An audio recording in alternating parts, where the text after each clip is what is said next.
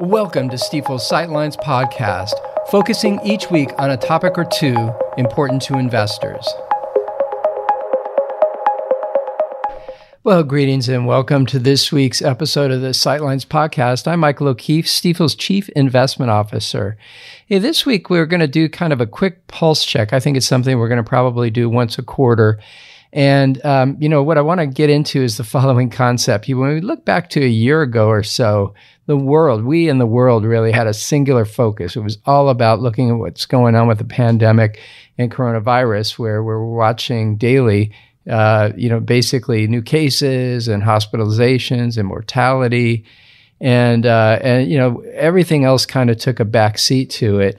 And the good news is, you know, even even back then, while we were watching, we were watching what I, I guess were really early signals of the possibility of a vaccine.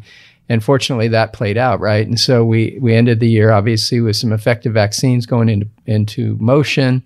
And now we sit here today in early june uh, pretty much getting very close to herd immunity here in the us and uh, as we've made our way through all this it's really allowed us to widen our focus uh, back to other topics. And that's what I want to cover this week. So, we're going to kind of rifle through uh, a series of topics that are just in focus for us. So, of course, the monitoring that we do includes the pandemic. We're still watching uh, all the things I mentioned, but uh, of course, especially watching the vaccination progress and good progress here in the US and in a number of other, other countries, but more, more to go in other places. So, we'll be, we'll be watching that obviously we've watched uh, for a good long time the Fed, and so now we kind of come back out and focus deeper and further into what's going on with the Fed. They're really signaling that they're going to be signaling or discussing a, a, possible tapering, meaning the slowdown of the purchase of securities with their balance sheet, which will sort of slow down the support of. Um, of uh, you know sort of the injection of money into the system, so that's something that we're watching. Uh, another thing we're watching, it relates to the Fed, is inflation. Uh, it, it, popped up here a little bit, uh, really around probably supply chain challenges with the reopening, et cetera, and kind of uh, spot demand. The Fed thinks it's transitory. We think it's transitory, but there is another camp out there that views uh, that uh, has the view that inflation could remain high in a sustained way. And so that'll be something super important to be evaluating and monitoring. Next on our list here today, economic growth. We know that the fiscal and monetary support and recovery and reopening has led to very outsized, robust growth. You know, the forecast for 2021 is 6.6% in terms of GDP growth in the US and 4% for 2022. Um, and you know, bottom line is what we're going to watch here a little bit is as this uh, fiscal support subsides, as uh, the Fed looks to shift their policy can the economy kind of hold its own and continue to go at a good grow at a good rate, uh, despite you know that that or once that uh, support sort of uh, fades. And so we'll see. You know that that we like to think uh, that things are healing and uh, and that, and that we should get back to a sustained, reasonable growth rate. There's sort of a parallel structure to earnings, right? The two are very much uh, connected and so uh, equity earnings have really grown quite dramatically from a year ago and even over the last two years. So from a year ago, of course, there's a base effect when things were muted or declined some a year ago.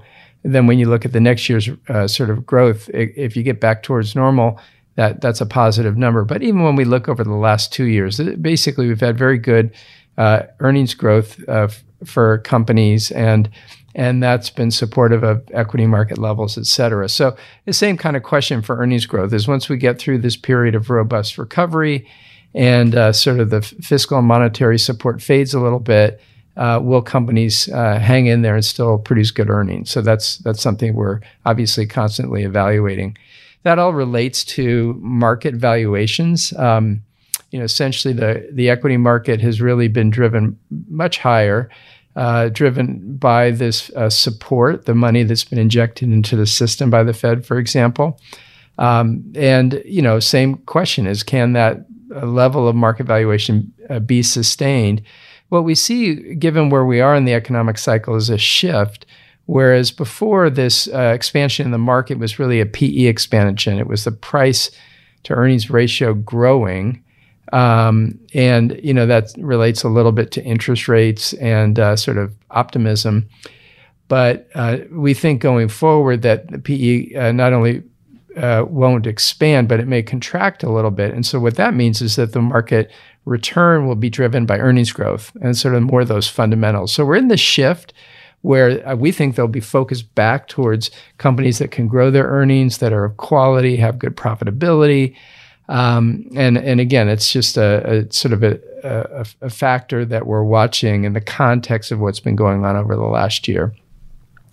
Now, uh, next and kind of finally on the list are, are the activities and agendas that we're seeing out of DC. So, obviously, with a Democratic controlled Congress, the Biden administration came in and has had some very aggressive uh, sort of agendas and packages that they're putting forward, uh, really around um, infrastructure and different forms of infrastructure and corresponding uh, tax proposal to increase taxes quite significantly. And you know what what we observe is, uh, as we sort of thought might, is with a very thin margin.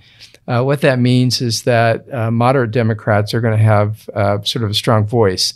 And so what we're seeing is, while on one hand there's the need uh, for negotiation between Republicans and Democrats, uh, really especially in the Senate, and, um, the bottom line is we are even seeing uh, a few moderate Democrats kind of express a preference for less aggressive measures. And so, you know, long story short, as should be the case in DC, uh, with big uh, sort of agendas and proposals put forward, the process kicks in, things get negotiated. And I think the overall uh, sort of trend to that will be sort of lower level, levels of spending um, and maybe lower levels of, of tax increases than in the original proposal, really in the spirit of sort of negotiation that goes on in DC.